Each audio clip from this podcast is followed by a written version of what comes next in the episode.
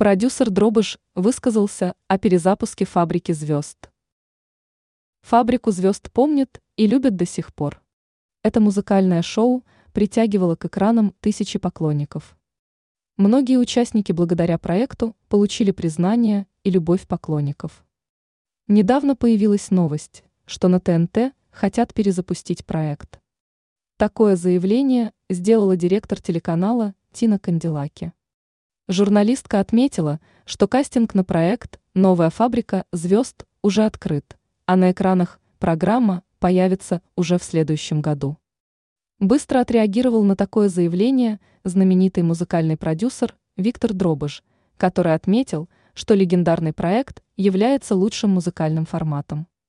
Кроме этого, он похвалил организаторов за идею.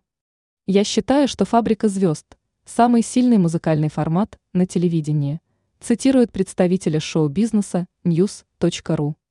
Кроме этого, он похвалил организаторов за идею. Выстрелить может все, даже незаряженное ружье. Но один раз в год, добавил Дробыш.